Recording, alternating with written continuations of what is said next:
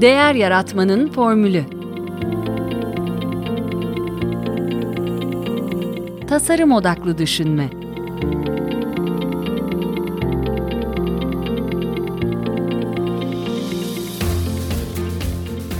Bugün e, bir e, Değer Yaratmanın Formülü podcast'i ve e, Derya ortak yayınında bir araya gelmiş oluyoruz. E, ilk güverte sohbetimizde e, sağ olsun Uraz Hocam bizi kırmadı, e, geldi. Podfresh'in e, kurucularından kendisi. Ama yani bu ünvan onu e, tek başına aslında tanımlamaya yeterli değil. O koltuğuna e, birçok karpuz sığdıranlardan e, 2011 senesinden bu yana e, Yeditepe Üniversitesi Güzel Sanatlar Fakültesi Moda ve Tekstil Tasarım bölümünde e, takı tasarımı ve tekstil endüstrisinde organizasyon dersleri veriyor. E, yine yaklaşık bir yıldır da değil mi e, Kadir Has Üniversitesi'nde yeni medya yeni medya dersi veriyor. Doğru. Ve bu ay sonunda da Nişantaşı Üniversitesi'nde bir e, ses pazarlaması üzerine bir program başlıyorsunuz. Doğru hocam. Bir de Bahçeşehir Üniversitesi var. Yine Aa. orada da yeni medya bölümü içerisindeyim. Evet orada da Orhan Şener hocamla ortak bir podcast dersimiz var. Ee, yani şu anda toplamda herhalde işte 3 üniversite artı bir sertifika programıyla şey gibiyim. Neredeyse 7, 7 gün 20 saat podcast anlatıyorum gibi oluyor ama ben bundan tabii ki hiçbir şekilde şikayetçi değilim. Çok da mutluyum diyebilirim.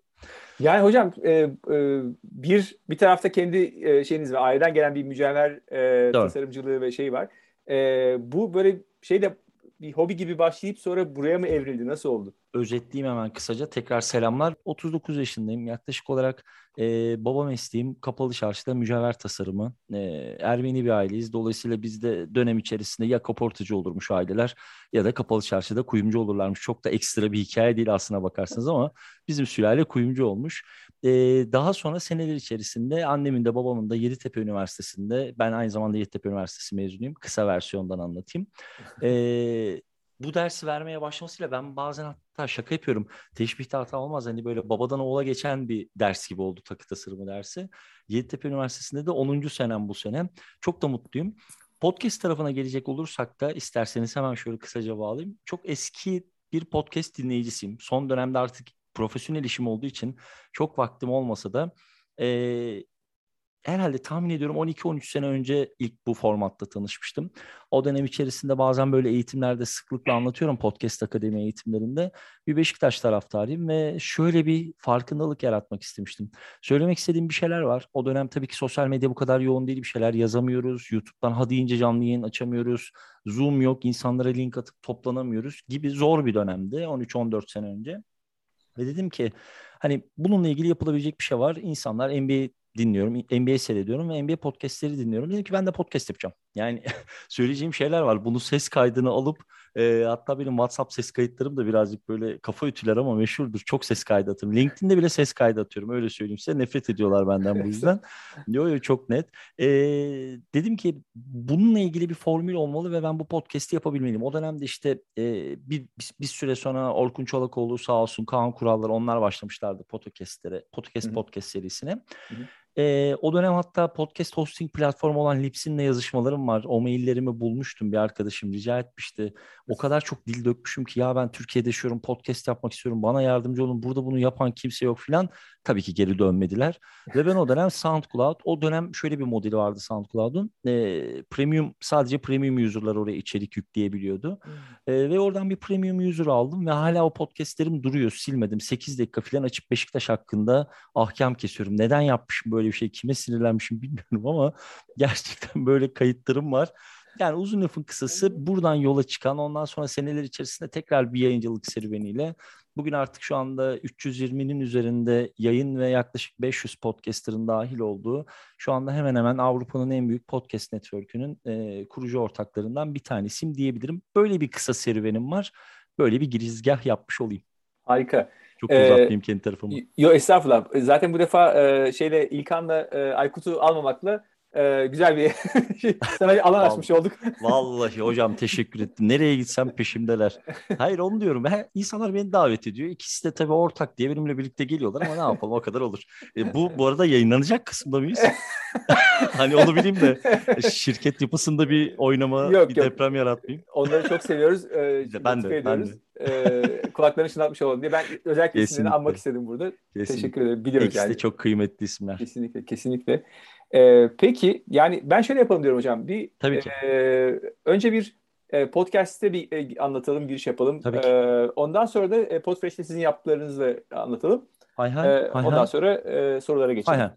Podcast'te olan tabii ki ilgi düzeyinizi bilmediğim için e, ma- e, beni yanlış anlamayın ama ben şöyle birazcık 101 kıvamından başlayarak alayım konuyu. Süper. Çok uzatmadan alayım ama en azından kafalardaki böyle bir soru işaretlerini gidermiş olalım. Şimdi podcast aslına bakarsanız bizlerin de benim de eğitim vermiş olduğum yeni medya bölümlerinin içerisinde ben o yeni ibaresine hep takılırım. Bütün yayınlarda da bunu söylerim. Yeni bir medya formatı olarak tanıtılsa ve pazarlanmaya çalışılsa dahi yaklaşık olarak 23. senesini kutluyor şu anda. Ee, yani yaklaşık olarak 23 senedir var olan ve aslına bakarsanız bütün köşe başları belirlenmiş. Nedir bunlar? İşte pazarlaması, reklam, e, şirket hiyerarşileri, kurumsal yapılanmaların içerisindeki podcast'in rolü. Yani 23 senelik bir yatırım yapılan bir medya formatını yeni olarak konumlandırmak bence çok doğru değil. Bence bu noktadan başlamak hepsinden daha önemli. Kesinlikle. Yani doğru bir podcast tanımına ihtiyacımız varsa bunun yeni bir format olmadığını bilerek işe başlamak çok önemli. Şu, şu okey, şu doğru bir söylem. Evet yeni yeni gelişmeye başladı Türkiye'de. Buna okeyim, buna kabulüm ama şöyle oluyor. Mesela marka tarafında da biraz böyle karşılaştırmalı anlatayım isterseniz bu topluluğa da daha uygun olur. Ee, bir anlaşmaya veya bir marka tarafından evet ya burada böyle bir hareketlilik var. Nedir hocam bu podcast? Bir konuşalım denildiği anda karşı taraftan şöyle bir şey geliyor. Eğer böyle global bir ajans veya global bir ölçekte çalışan bir kurum değilse veya çalışanların özel olarak bir podcast'e ilgisi yoksa sanki böyle daha böyle 3-5 ay öncesinde keşfedilmiş böyle ya Spotify girdi burada bir hareketlenme oldu. Bunu bir e, belirtmekte fayda var. Şimdi bunu özellikle şu sebepten söylüyorum. Geçtiğimiz sene Amerika'daki sadece Amerika'daki podcast reklam endüstrisi ve pazarının ölçeğinin büyüklüğü 1 milyar dolar. 2021 senesi öngörüsü 2 milyar dolar ve bu gittikçe bu şekilde katlanarak birbirine yani birbirini katlayarak devam edecek gibi gözüküyor. En azından aralarda böyle yine rakamlara devam edelim. Çok rakam vermeyi sevmem. Bizim ekipte o iş hep Aykut'tadır. Hep böyle istatistik oldu ona paslarım. Ben derslerimde de çok sevmem böyle istatistik paylaşmayı ama şu çok önemli. En azından global ölçekteki podcast'in Türkiye'deki konumunu adlandırabilmek adına e, Vox Medya'nın yaptığı araştırmaya göre dünya üzerindeki en hızlı gelişim gösteren podcast ekosistemi Türkiye. İkinci Türkiye, birinci Hindistan, ikinci Türkiye. Geçtiğimiz günlerde yine benzer bir araştırma yapıldığında geçtiğimiz yılla arasında yüzde 350'lik bir büyüme olduğu söyleniyor. Türkiye içerisindeki podcast ekosisteminin tabii ki muazzam dinamik rakamlar, muazzam hırçın rakamlar. Gelelim birazcık podcast'in ne olduğuna. Podcast aslına bakarsanız sesli blog. Yani e, dönelim şöyle bundan 20 sene öncesine o hepimizin WordPress'te ilk tanıştığı günlere hepin eminim şurada birçok insanın başarılı başarısız ki ben dahil %95'imizin bence başarısız e, blog denemeleri olmuştur. O hepimiz bir böyle bir o blogları açmışızdır ve asla için hiçbir şey yazmamışızdır. Tonla eklenti kurmuşuzdur ama kullanmamışızdır. Bu yapacak bir şey. Bu, bütün dünyada bence bir bakıma böyle. Yani dünya kadar Go dediği paralar ödemişizdir ama hala ben, ben hani terzi kendi söküğünü dikemez derler ya hala kendime ait bir internet sistem yok ve ben de mesela bundan dolayı aşırı utanıyorum. Yani bir türlü böyle o şeyi yakalayıp bulamıyorum. En sonunda gerçekten dışarıda birine böyle paslayacağım bu işi yaptırtacağım. Ee, sesli blogdan kastım şu offline bir medya formatı. Yani içeriklerimizi üretiyoruz. Ürettikten sonra edit sürecine sahip olabiliyoruz ve daha sonra insanların on demand yani talep üzerine istedikleri zaman istedikleri yerinden başlayıp istedikleri yerinde bırakarak dinleyebilecekleri sesli içerikler üretiyoruz. Şimdi bunun birçok farklı dinamiği var. Birçok farklı tetikleyen e, etken var podcast'in bu kadar hızlı yükselişinin. İşte kısaca çok böyle başa artmayayım ama nedir bunlar? En önemlileri bir eğlence, İki, e, yabancı dil öğrenme. E, üç, gazetecilik. Bunlar çok önemli motivasyonlar ve podcast ekosistemin içerisindeki de büyük taşlar arasında gösteriliyor. Şimdi bir, bakıma böyle anlatırken ben hep şey yaparım. Ee, insanların, katılımcıların, öğrencilerimin kafasında kolayca anlanabilmesi. Çünkü podcast dediğim zaman genellikle karşı tarafta çok böyle bir şey oluşmuyor. Ama YouTube'la karşılaştırdığım zaman insanlar bunu şu şekilde pazarlıyor. Tabii ki bu çok büyük bir ekosistem. İşte cep telefonlarını, tabletleri, bunun yan ekipmanlarını etkileyen bir ekosistem. Ne diyorlar? Bundan 10 sene öncesinde elimize telefonumuzu alacağız ve bu telefonumuzla birlikte bir YouTube kanalını açacağız ve yöneteceğiz. Bana şimdi sayın üç tane isim cep telefonuyla açmış ve YouTube kanalını yöneten. Geçtiğimiz gün bununla ilgili bir konuşma yaptık. Bugün aşağı yukarı bir e, orta düzey YouTube stüdyosunun ekipman bedeli sadece 200 bin lira. Yani orta sınıf iki kamera, e, bir ses kayıt, işte arkaya şöyle keyifli bir duvar, bir de tabii ki her YouTube stüdyosunun olmazsa olmazı o yanlarda yeşil kocaman çiçekler, büyük bir kanepe. Ben böyle dalga geçiyorum. Bunlar olmazsa YouTube projeleri yürümüyor çünkü biliyorum. E, o ışıklandırma falan. Şimdi bakın o kadar çok şey saydım ki ve bunlarla da bitmiyor. Sadece çekmekle bilmiyor. Kurgu bilmek gerekiyor, montaj bilmek gerekiyor, ışıklandırma bilmek gerekiyor. Sesle videoyu senkronize bir şekilde montajını yapabilmek gerekiyor ve bunları yapabilecek büyüklükte ve kuvvette hacimde de bir bilgisayar gerekiyor. Şimdi ben böyle anlattığım zaman hep YouTube tarafını yeriyormuşum gibi gözüküyor ama ikisini karşılaştırmak çok önemli. Şimdi bugün ortalama bir 4K videoyu e, montajını yapabilecek bir bilgisayar ortalama 20 bin liralardan başlıyor. Şimdi bakın çok basit bir şey. E hani biz telefonumuzla çekecektik. Hani bununla bir YouTube projesi gidiyordu. Her şey çok güzel olacaktı. E nerede? Nerede bu YouTube kanalları? Yoklar. Dolayısıyla tam bu noktada podcast çok güzel devreye giriyor. Ben böyle anlattığım zaman da şöyle oluyor şimdi hani bu tarafta YouTube'u gömdü gömdü geldi burada e, işte telefonumuzu alacağız ve muhteşem podcast serileri çıkartacağız dememi bekliyorsunuz tabii ama tabii ki böyle bir şey deneyeceğim. İstenirse teknik olarak çıkartılabilir. Bunun önünde hiçbir engel yok. Ki dünya üzerinde de birçok çok ciddi rakamlara ulaşan, çok ciddi gelir hani çok ciddi bu iş üzerinden gelir elde edebilen birçok podcaster gerçekten telefonuyla veya tabletiyle bu iş yapıyor. Bunun önünde bir şey yok. Ama karşılaştırma yaparsak akılda şu kalsın. Şimdi bu tarafta podcast tarafında şöyle bir keyif var. Gerçekten giriş bariyeri çok düşük. Mesela Anchor modeline bakalım. Şimdi bugün giriş seviyesi bir podcaster'ın ilk ayağının takılacağı platform Anchor'dır. Neden? Zaten piyasa konumlandırması da bu şekildedir. Ee, yakın dönemde Spotify tarafından da satın alındı. Pazardaki payı da budur. İşte mesela şu anda benim elimde olduğu gibi şöyle elinizde bir tabletiniz varsa ya da bir telefonunuz varsa bu tipik Amerikan arayüzleri. Şimdi burada arayüz işi yapan birisi varsa potla kırmıyorum ama ben bayılıyorum onlara. Minimum sayıda düğme, kocaman kocaman düğmeler. Yani hata yapma payın yok. Adam ekranın hani 1 bölü 3'üne kocaman record, kıpkırmızı bir düğme koymuş. Yani şey yapma şansı yok. Hangisi kaydediyor veya hangisi kocaman bir düğme koymuş ve upload diyor. Yani ben bunu nereye nasıl yükleyeceğim deme şansı yok. Ben Anchor ile ilgili anlatırken böyle söylüyorum. Eğer gözler bir nebze iyi görebiliyorsa yani telefon kullanabiliyorsak Anchor'la podcast yapıyoruz. Şimdi neden Anchor anlattım. Anchor üzerinden böyle bir kısacık 3-5 dakikalık size Amerika ve Türkiye karşılaştırması yapayım. Kafada birazcık daha oturur. Biraz da oradan isterseniz eleştirel bir boyutta Türkiye'deki içerik üreticilerine satışırım.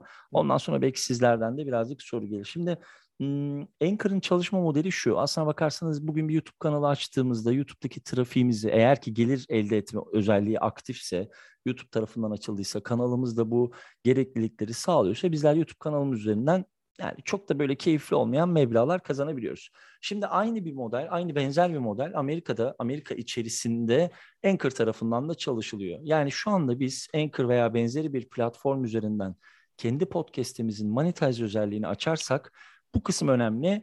Dinlenme sayısı üzerinden para kazanabiliyoruz. Yani CPM. Ee, CPM tabii ki çok teknik bir detay ama belirli oran ve orantıları var. Dinlenme sayıları, bin dinlenme sayısı üzerinden bir şekilde sizin içeriğinizi monetize ediyor. Oradaki yapıda şu, sizlerin podcast'inizin arasına reklam entegrasyonları yapıyor.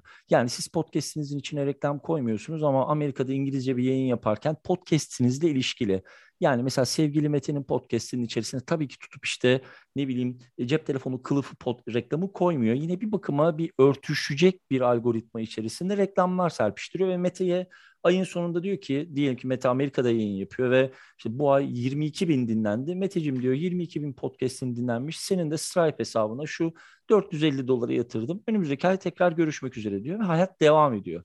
Şimdi Amerika'daki podcast üretme motivasyonu bu. Amerika'da işte ev kadınlarının, e, işsizlerin hatta bazen evsizlerin bile podcast serilerine devam etmesinin sebebi bu. Ortada bir tecrübe var, ortada bir hikaye var ve bu hikayeyi aktararak para kazanıyorlar.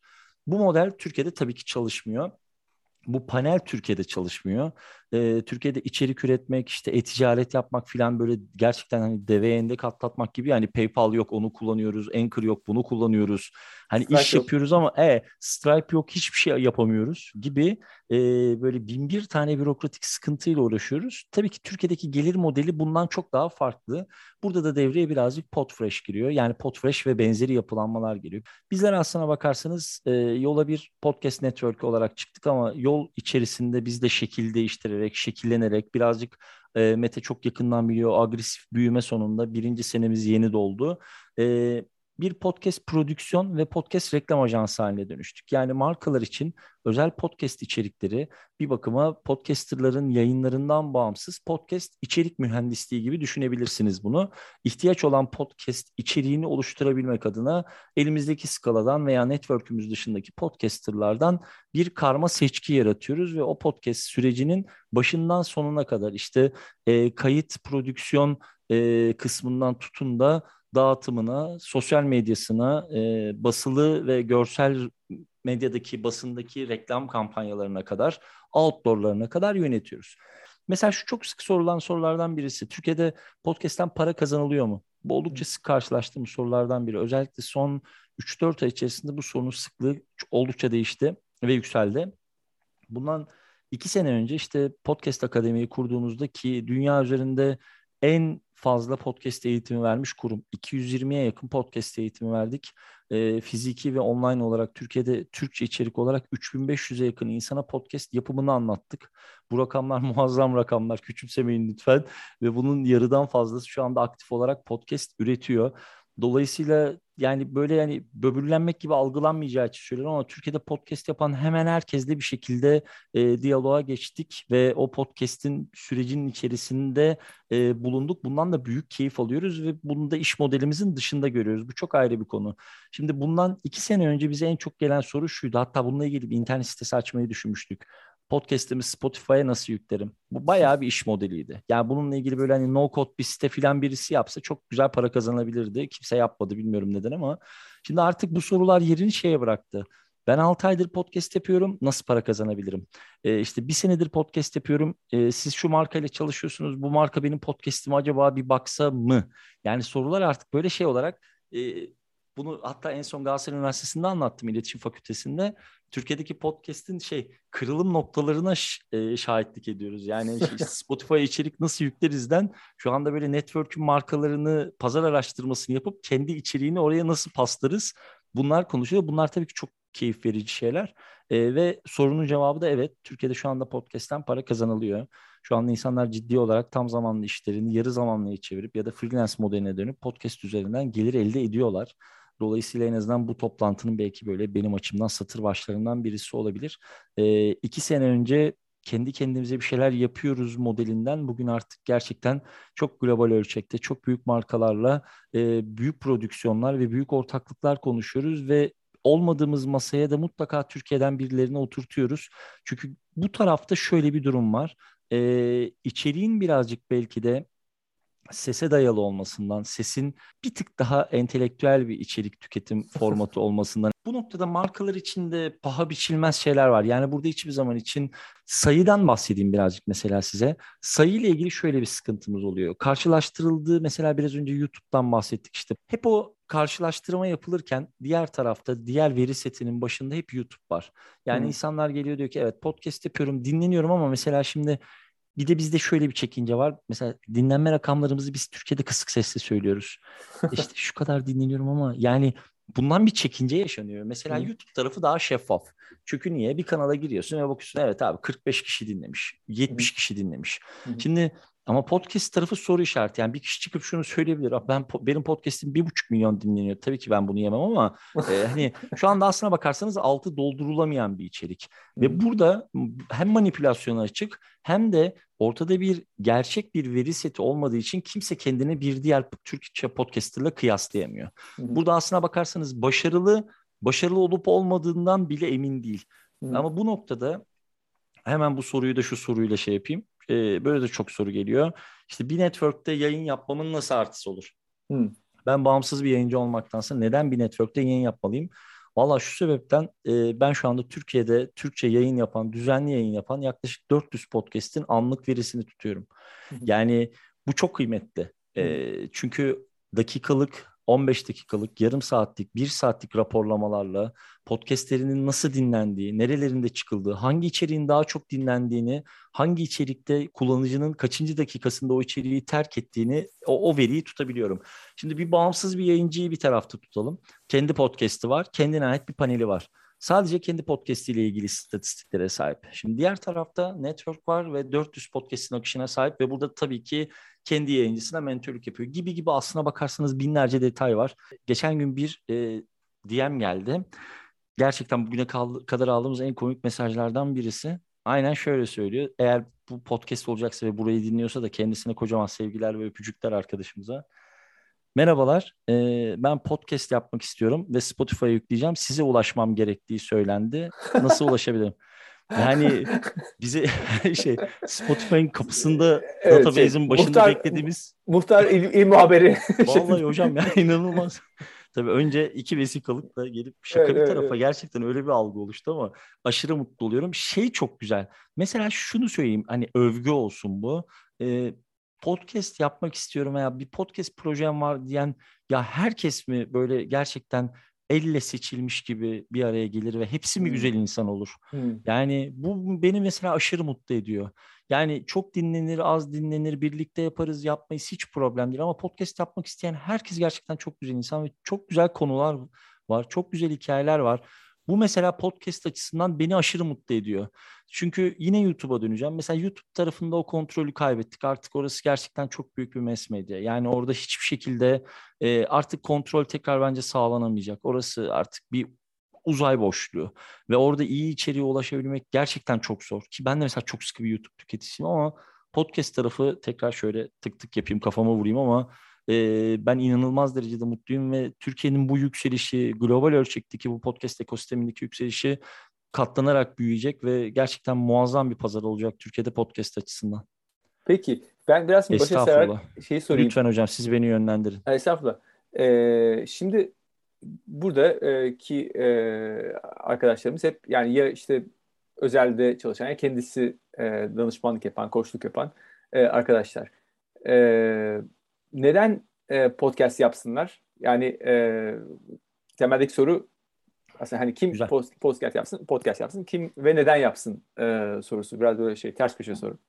Yo çok güzel bir soru hocam. Ben de hep böyle hatta derslerde de kendime sorar kendim cevap veririm. Artık görmüşsünüzdür yarım saattir. E, kendi kendimi yönlendireyim adına. Bana şu soruya cevap vermek gerekiyor. Şimdi iki tane benim gözlemleyebildiğim kadarıyla Türkiye'de iki çeşit içerik üreticisi var podcast'te kısıtlamamak gerekiyor bunu. Yani bunu işte LinkedIn paylaşımından tutun, e, Medium'daki yazı yazmaya, YouTube içeriği hazırlamaktan blog yazmaya varıncaya kadar hiç bunların hepsi içerik üretimi.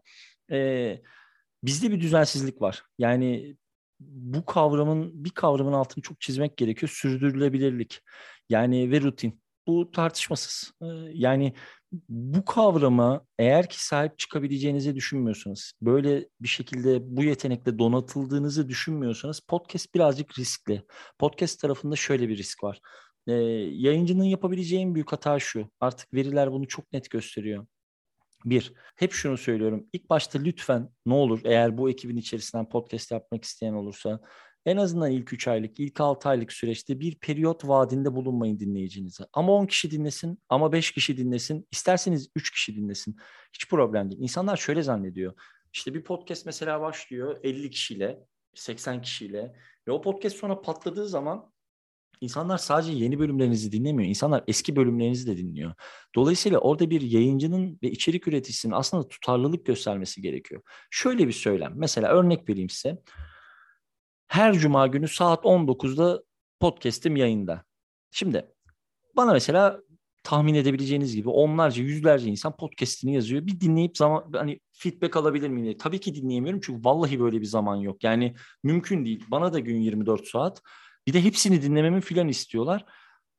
İlk baktığım şey şu. Mesela künyesinde, podcast'in künyesinde şöyle bir açıklama. Kendimden yola çıkayım. Ben Uraz Kaspar. Uraz'ın sesi bundan sonra her perşembe günü saat 19'da sizinle. Bakın çok basit bir matematik yapacağım. İlk podcast'in yayınlandığı tarih 1 Mart. Bugün günlerden 10 Ekim 4 podcast var. Şimdi ben bu podcasterla sohbet bile etmem podcast üzerine. Benden feedback almasın da. Çünkü bakın zaten hani 10 kusurlu hareketten bir tanesini yapmış. Şu olabilir. Evet evergreen bir içerik olabilir. Zamansız bir içerik olabilir. Ucunu açık bırak. Kimseye hiçbir vaadimiz yok bu arada. Yani bu bir yük değil. Biz TRT Ankara'da, TRT Ankara Radyosu'nda sunucu değiliz. Ya da insanlar bizi telefonla darlayıp nerede kardeşim senin podcast'in saat kaç oldu demiyor. Dolayısıyla arkamızdan koşan kimse yok. E kimse doğru düzgün para da vermiyor. Ben ne diyorum ki neden bir insan kendi kendini sık boğaz eder? Yani bir pod, mesela dinlemediğin bir içerik üretiyorsun. Zaten çoğu insan şu anda Türkiye'de daha podcast eli yüzü düzgün dinleme alışkanlığına sahip değil.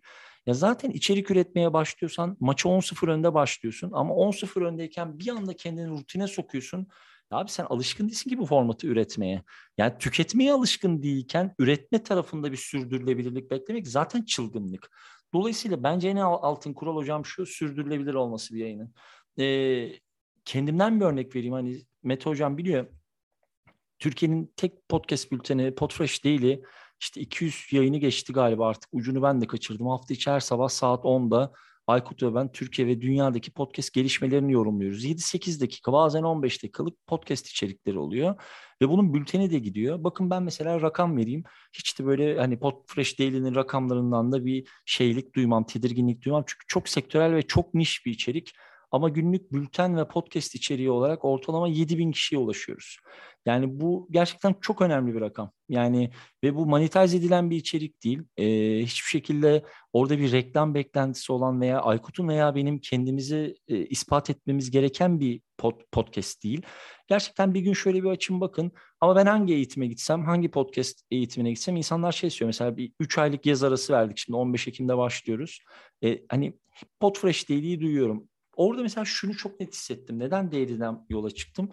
Ee, ilk etapta şöyle bir şey yapıyorduk. Mesela üretimle ilgili bir rutininizin oturması gerekiyor. Yani şimdi siz hiç podcast üretmemiş bir kişinin bazen mesela öyle projeler geliyor ki diyorum ki evet ya bu proje güzel. Outline çok güzel oluşturulmuş.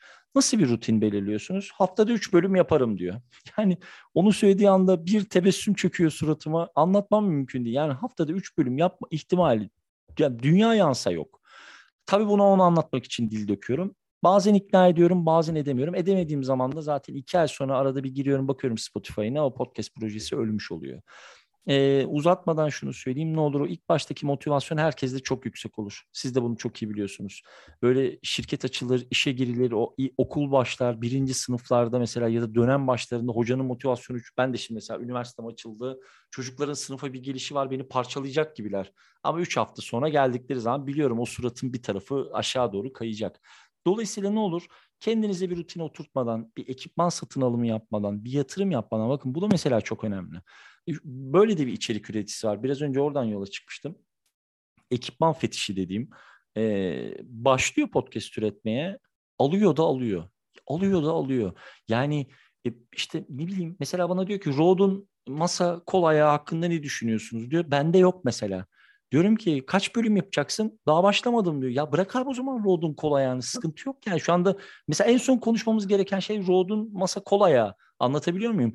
Ya da mesela odasının fotoğraflarını gösteriyor. Buradaki yankı üzerine birazcık sizinle konuşmak istiyorum diyor. Kaçıncı bölümdesiniz? Daha başlamadım diyor. Yani bu da mesela şu öbür uçta bu da. evet yani bu da ama tabii ki benim tecrübemde şunu gösteriyor. Bu da mesela şu çeşit içerik üreticisi bahane sahibi.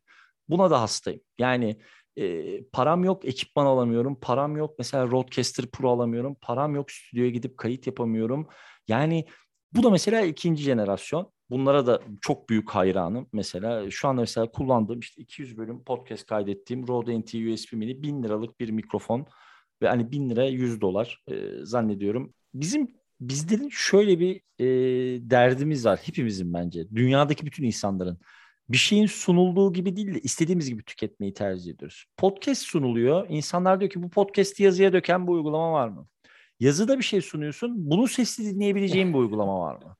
Yani hiçbir şekilde o içerik tüketeni mutlu etme şansın yok. Yani diyorum ki mesela ben şimdi İngilizce makale okuyacağım zaman Pocket atıyorum. Pocket kullanıyorsunuzdur. Pocket bunu zaten sesli olarak okuyor. Elbette mesela notlar alınması gerekebilir ama o notları bence podcaster'ın kendisinin sana çıktı olarak vermesi gerekir. Bence üzerinde not alınacak bir podcast dinliyorsan iyi bir podcaster zaten o podcast'in neresinde not alınacağını bilip e, bu notu e, ya kendi podcast'inin açıklamasında sana ulaştırmalı ya da bizim hep önerdiğimiz kendi podcast'ine ait bir küçük blog, bir küçük internet sitesi içerisinde bunları paylaşmalı. Yani sen o içeriği, biz o içeriği kolay tüketebilmeliyiz. Şey konusunda tabii ki katılıyorum. Herkesin içerik tüketme alışkanlıkları çok farklı. Dinlediği alanlar, dinlediği koşullar çok farklı. Ama şu kısım en azından kafada bir soru işareti yaratsın. İşte bu hep karşıma geliyor. Podcast'i transkript edelim. E peki upuzun bir makale bunu da seslendirelim. Yani aslına bakarsanız orada da bir küçük tatminsizliğimiz var. Amerika'da insanların, yayıncıların e, röportajlarından aldığımız hep çıktı şu. İlk 100 kişinin, ilk fanatik 100 kişinin çok önemli olduğunu söylerler. Yani podcast tarafında kendi podcastine sadık, podcasterına sadık. İşte yarın öbür gün Patreon mu açtı? Bir dolar Patreon'dan vereyim. Bakın bir dolar hiç kimsenin İnsanlar bizde şunu zannediyor Patreon açıldığı zaman. Ha, adama bak ya bir dolar için Patreon açmış. Ya canım benim oradaki önemli olan şey o adamın oradan aldığı bir dolar değil. Zaten devletten Patreon'dan ona gelene kadar kuş gibi kalıyor. Borçlu bile çıkabilirsin.